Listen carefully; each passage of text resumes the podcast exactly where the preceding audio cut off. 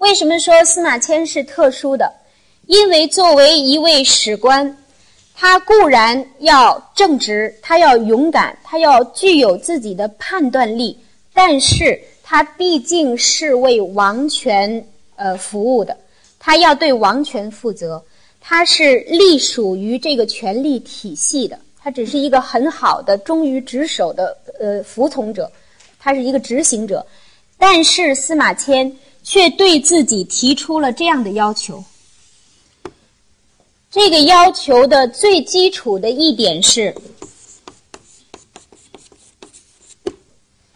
要具备个人的独立的思考能力，要建立起来个人的成体系的并独特的思想、思想观念。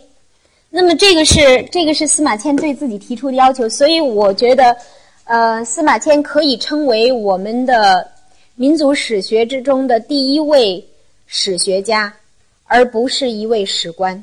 他是一位历史学家，他是历史的记录者，但这是基础，同时他更是历史的观察者和研究者，这是他呃，这是他超越别人的超越他的时代的地方，是别人所不能够企及的。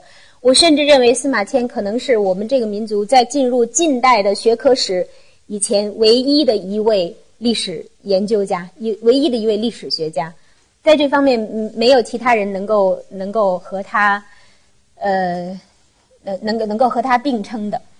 那么我们来看一下来看一下《史记》，大家对《史记》的了解是什么？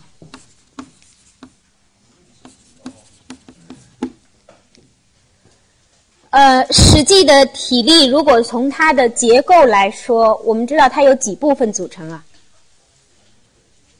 它有几部分组成？本纪、世家、列传，还有什么？表和书。呃，什么是本纪？什么是被纳入到？是什么？是皇帝，是帝王的传记，被列入到本纪之中。只有一个例外，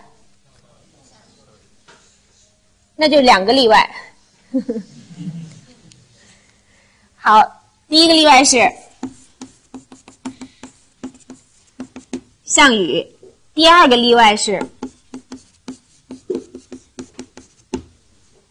吕太后，就是刘邦的太后，刘邦的皇后吕雉被列入到本纪之中。这里边有司马迁的独特的判断，有他个人的思想。他认为吕雉在汉后，在呃高祖去世，在高祖谢世以后，二三十年的汉汉初期政坛政坛里边所起到的作用，相当于一位帝王，所以他给他列入到本纪之中。这个是呃也是颇为惊人的，跟把这个项羽列入到本纪之中，我觉得几乎几乎是同样惊人的。项羽是刘邦的敌手，但是而且并没有能够能够呃。能够建立自己的王朝，并没有能够登基称帝，但是司马迁在《史记》之中给他以帝王的待遇，给他以帝王的礼遇，这个本身就是司马迁他个人思考的，他个人所做做出的价值判断，这个不是仅仅涉及于一个人物，这是有价值判断的，这可以帮助我们对司马迁其人有所了解。世家，什么是世家啊？诸侯传记称为世家，就是这些分封各地的诸侯王，能够有王族血统世系的称为世家。列传是什么？除此以外，其他人的传记都可以都可以收入到列传之中。那么他们的数量我们知道吗？十二本纪，三十世家，七十列传，十表，发书，表基本上就是一个年代表，就是一个纪年表。司马迁尽到了他最大的努力，从轩辕时代，就是皇帝的时代，直到他所生活的当世，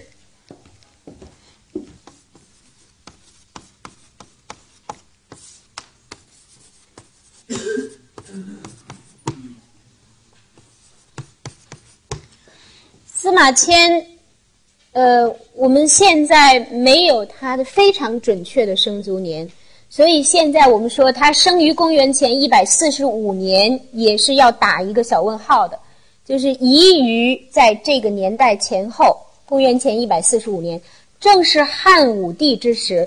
汉武帝是什么时候啊？大家那个有印象吗？就是这个汉代是什么时候建立的？汉是什么时候建立的？公元前二百零六年。到武帝的时候是多长时间啊？武帝即位的时候是离汉历大概七十年的时间吧。而武帝这个在位五十多年，所以他跨过了从呃从六七十建国六七十年到这个一百年之间的这个走走向走向。这个最高点的这段时间，所以武帝是在西汉国力最为平稳、最为强盛的时候，司马迁也正是生活在这个时候。那么我们现在也不知道司马迁究竟谢世于什么时候了，有说法是公元公元前九十一年，有说法是八十六年。那么是呃，现在对于他是究竟怎么样离开世间的，呃，我们也没有一个确切的、呃，确切的可以论证的说法，呃，只是说他可能在写完《报任安书》之后，又遭遇不测，就这样无声无息的离开人间了。就是现在只能做这样的猜测。那么他在这样的，就是在这个时间里边，他所创作的，他所创作的，呃，《史记》。从皇帝开始写起，写到他自己所生活的汉武帝的年代，所以他完成的是一部，我们现在怎么给这个《史记》定义啊？完成的是一部通史，就是不以时间、不以这个朝代为分隔而断裂的，不是断代史。而是从就是在某一个大的时间范畴内，就是从上至下的按时间顺序来来书写，这是一部通史。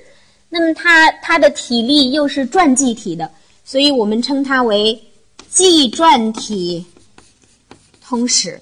那么这部通史究竟是一个什么样的时间范畴呢？从皇帝按照司马迁自己所列的表，我们来推算的话，就是从轩辕皇帝开始一直到汉武帝，司马迁说共计约三千年。三千年是一个什么样的时间概念？就是假若我们在座的每一位都要立志修一部跨越三千年的通史的话，就是大家要从什么时候为为开端写写到现在我们坐在课堂上的这一刻，是跨越三千年的，是三千年的时间跨度。我们现在是公元两千零九年，对吧？那往三千年前想是什么时候？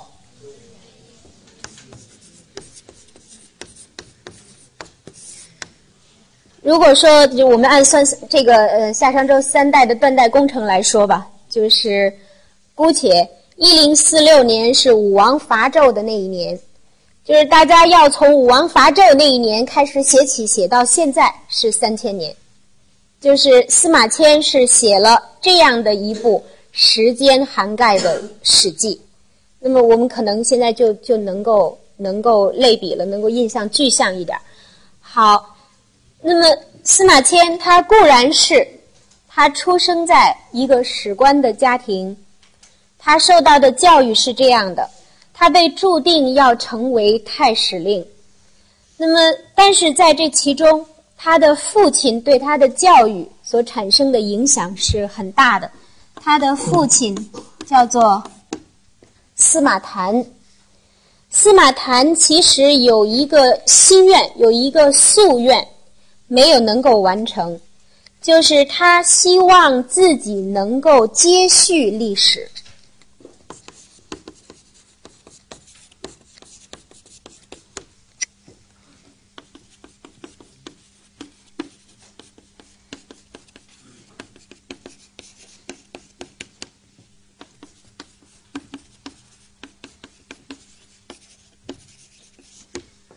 司马谈在他临终以前那一年，呃呃，司马迁应该是三十七岁，在呃，在司马谈临终以前，对司马迁有一个遗命，他谈到说，自从霍林以来，就是自从孔子的暮年、孔子的晚年以来，一直到汉代的建立，四百年的时间。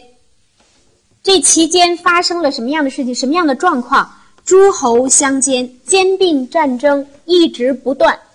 呃，司马迁做了统计，呃，就是在在春秋的这段时间里边，就有这个几十次，呃，有五十，有三十六位国君被杀，有这个五十二次，这个呃。就是将这个国君驱逐出境。那么这样的这样的混乱的战局之下，混乱的政治局面之下，诸侯相间，史记放厥。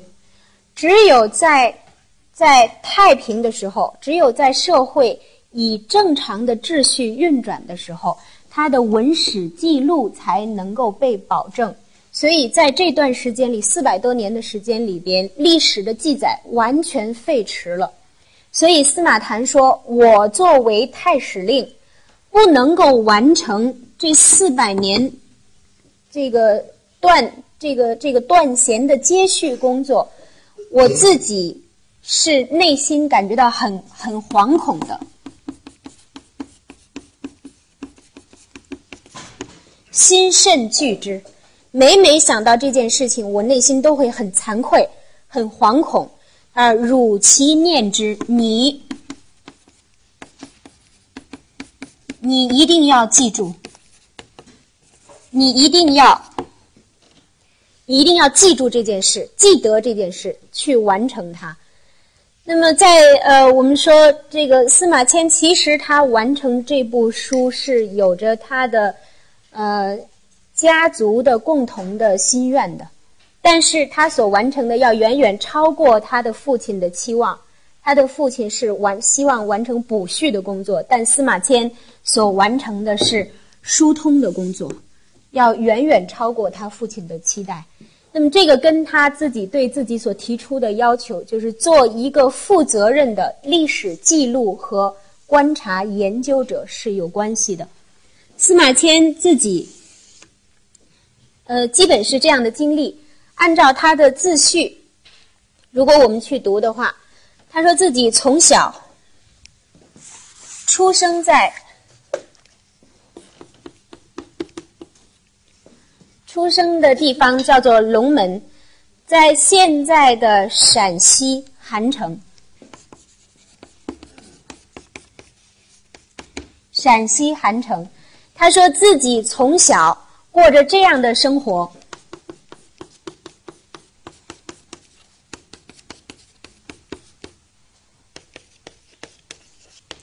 耕牧河山之阳，他说自己耕田放牧，在这个地方，我们现在具备基本的这个中国的基本的方位和地理观念吧。阳是什么概念？山南水北为阳，对吗？那我们判断一下，河山之阳是什么地方？河是黄河。河在我们这个古汉语里只要出现就是专指黄河，没有别的。江就是长江。那么它是在黄河的哪边？在黄河的北面，在黄河的北面。那么这个山叫做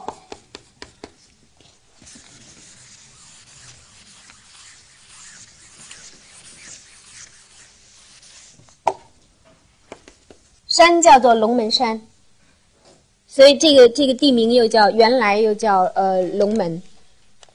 它在山的南边，在黄河以北，在这儿生呃在这儿生长。呃，我去呃零六年我去看了这个地方，一会儿我也会给大家看一下这个地方。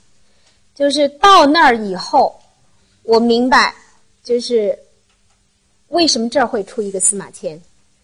司马迁为什么会有这样的性格？他为什么会有这样的精神追求？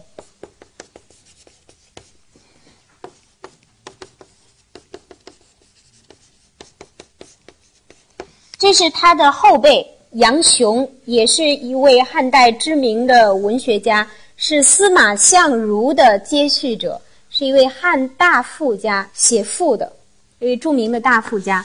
杨雄在评价司马迁的时候所说的几个字，这是司马迁的字，字子长。他说：“子长多爱，子长爱奇。”什么叫做多爱？博爱。嗯，嗯，这个爱字，其实在在我们的古汉语里边，并不当爱情讲。就是是在我们呃近代开始语境发生变化了，呃，在这儿我们可以讲做感情丰富。司马迁是一个有着丰富和强烈的情感的人，我们在《史记》里就可以看到，从他的文字可以照见这个人的性情。子长爱奇，什么叫做爱奇呢？奇是什么意思啊？新奇，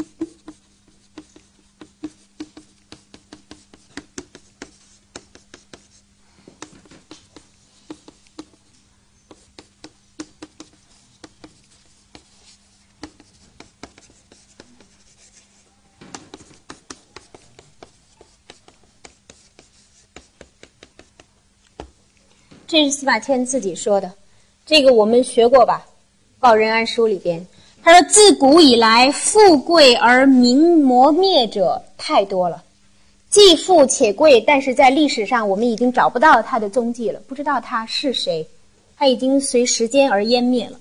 但是为倜傥非常之人存焉。什么是倜傥非常之人？不平凡的人，不平庸的人。”这是司马迁最不能容忍的。子长爱奇，他爱倜傥非常，他爱超越平庸，他爱超越于正统之外，超越于主流之外。这个是司马迁，因为他自己的思维方式，因为他自己的性格倾向而选择的。因为司马迁不是一个在既有的价值观念和体制之内接受别人给他的成熟思想的人，司马迁是一个会做出根据自己的所学所思做出独立的判断的人，所以他喜欢，他爱这样的倜傥非常之人，爱这样的事，爱这样的行为，爱这样的精神。所以我们从这个呃《史记》里边满满看到的，我有一个朋友说读《史记》一打开看到每一个字都放出光芒，感觉就是因为这里边有着司马迁他他的爱憎，有着他的情感，有着他独特的价值判断作为支撑，这在于一位学者来说是非常可贵的。直到现在，我们仍然把它作为学术精神来追求着。但是这个是司马迁他所做到的，是他从从人格对自己做出的要求。那么这样的呃司马迁，杨雄对他的评价。我们呃，我刚才说，你到那个地方，你会明白，就是这里边有着自然的影响。就是黄河那么已经不是汹涌澎湃了，就是现在没有没有汹涌澎湃了，但是你从他留下的河床会判断出他曾经是多么气势浩大的，他现在仍然是非常壮观的。而且黄河就在这个司马迁所生长的这个地方的脚下，几乎是转了一个将近，我觉得是要七十多度一个大弯，就是非常豪迈的转了一个大弯，在它的脚下，呃，背后就是我们所熟悉的黄土高原的景象，背后就是当地人称为原，就是黄土高坡。司马迁现在的墓和他的祠就坐落在这样的高坡上，而下边就是就是那个苍苍茫茫的黄河。到这儿以后，我觉得我明白了人和自然之间的某种呃关系。他说自己